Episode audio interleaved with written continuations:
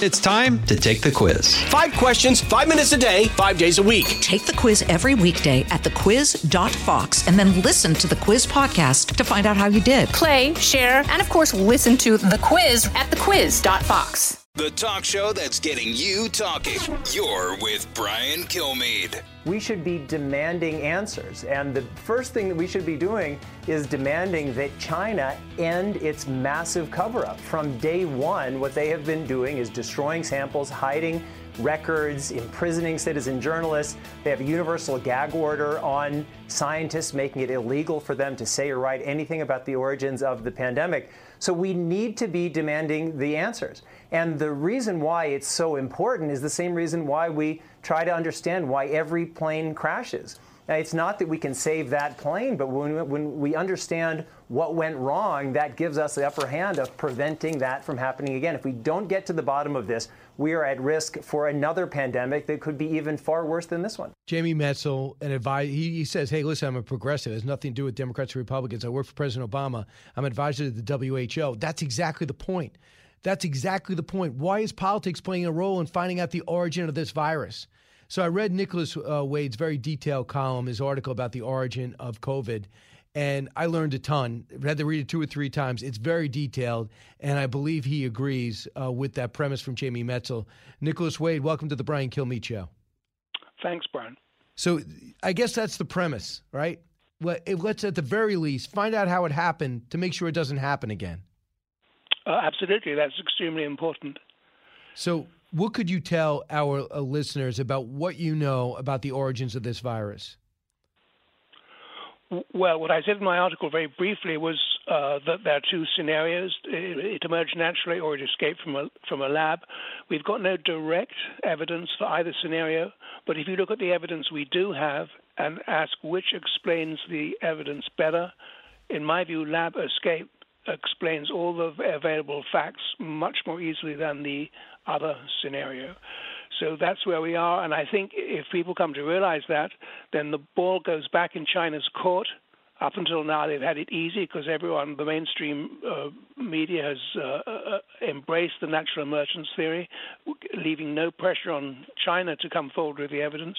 But now, if people change their minds and say, well, it looks like lab escape, then more pressure will devolve on the Chinese authorities to to cease this cover up and try and explain to the world how this pandemic was unleashed on it. Very true. We're getting a little bit of progress. Here's Dr. Rochelle Walensky yesterday, cut 20. What are the possibilities?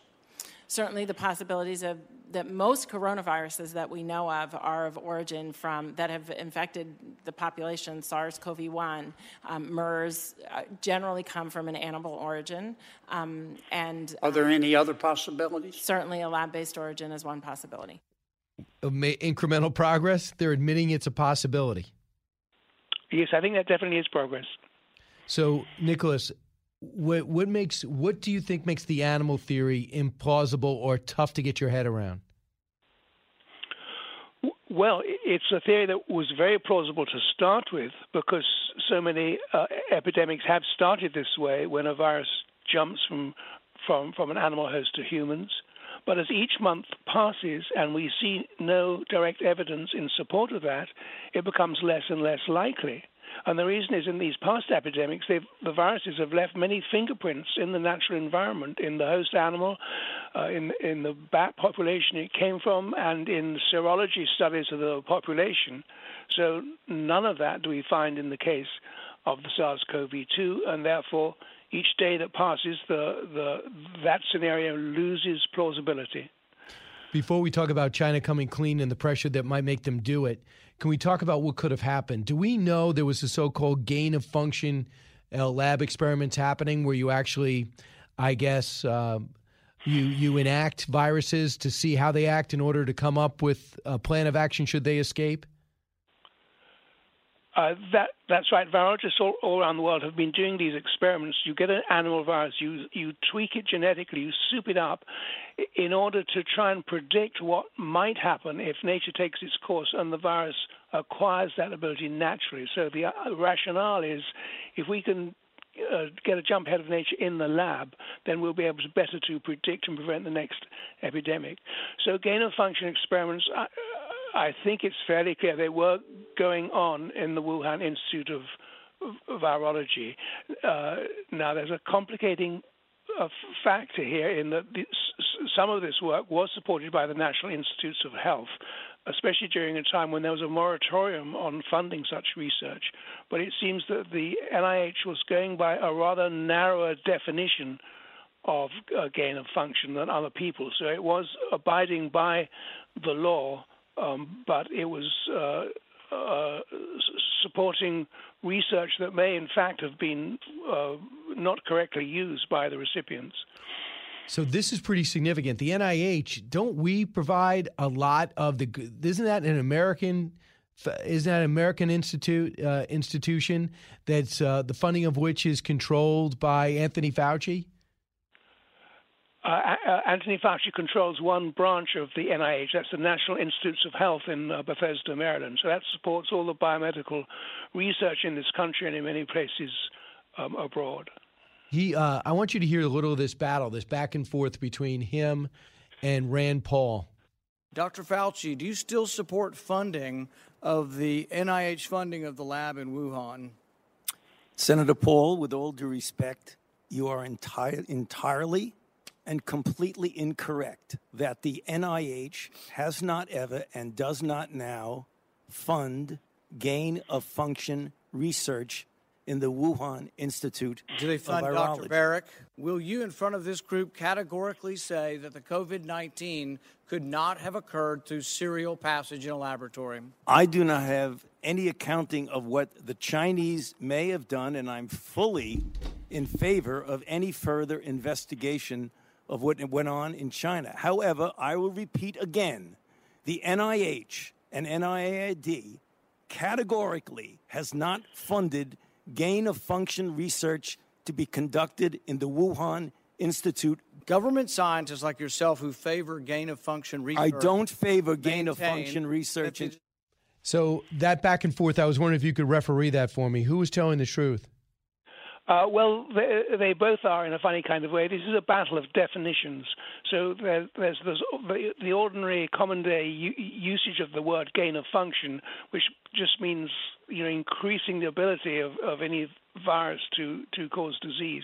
And then there's a very narrow definition that was written into this uh, moratorium on research. And I think Dr. Fauci is correct. The, the NIH was not supporting gain of function research according to this very narrow definition. But according to the sort of broader definition, which I, I think uh, Senator uh, Paul had in mind, uh, and which I must say I had in mind too in writing my article, I think there definitely was gain of function going uh, going on at the Wuhan Institute. They were taking these coronaviruses, they were uh, changing the spike proteins in these viruses. That's that's what determines the, the host that the virus can can latch onto, and they were. Uh, uh testing these viruses in humanized mice, which would have made them more able to infect humans. So I think there was gain of function going on in a general sense, but Dr. Fauci is correct. There was not gain of function going on in the narrow legal sense of the of the moratorium on the research funding. So he gave to one organization in I think North Carolina, and that organization could have given that grant money to Wuhan. Um, no, the the the, the, guy in North Carolina, Dr. Dr. Ralph Baric, is the leading American expert on coronaviruses, and he did, in a separate grant, uh, receive monies from the uh, uh, uh the NIAID, that's Dr. Fauci's uh, agency. In, in terms of the Wuhan Institute, the NIAID gave funds to a organization in New York called the EcoHealth Alliance, the president of which is Dr. Peter Daszak, and they in turn subcontracted to the Wuhan Institute of Virology.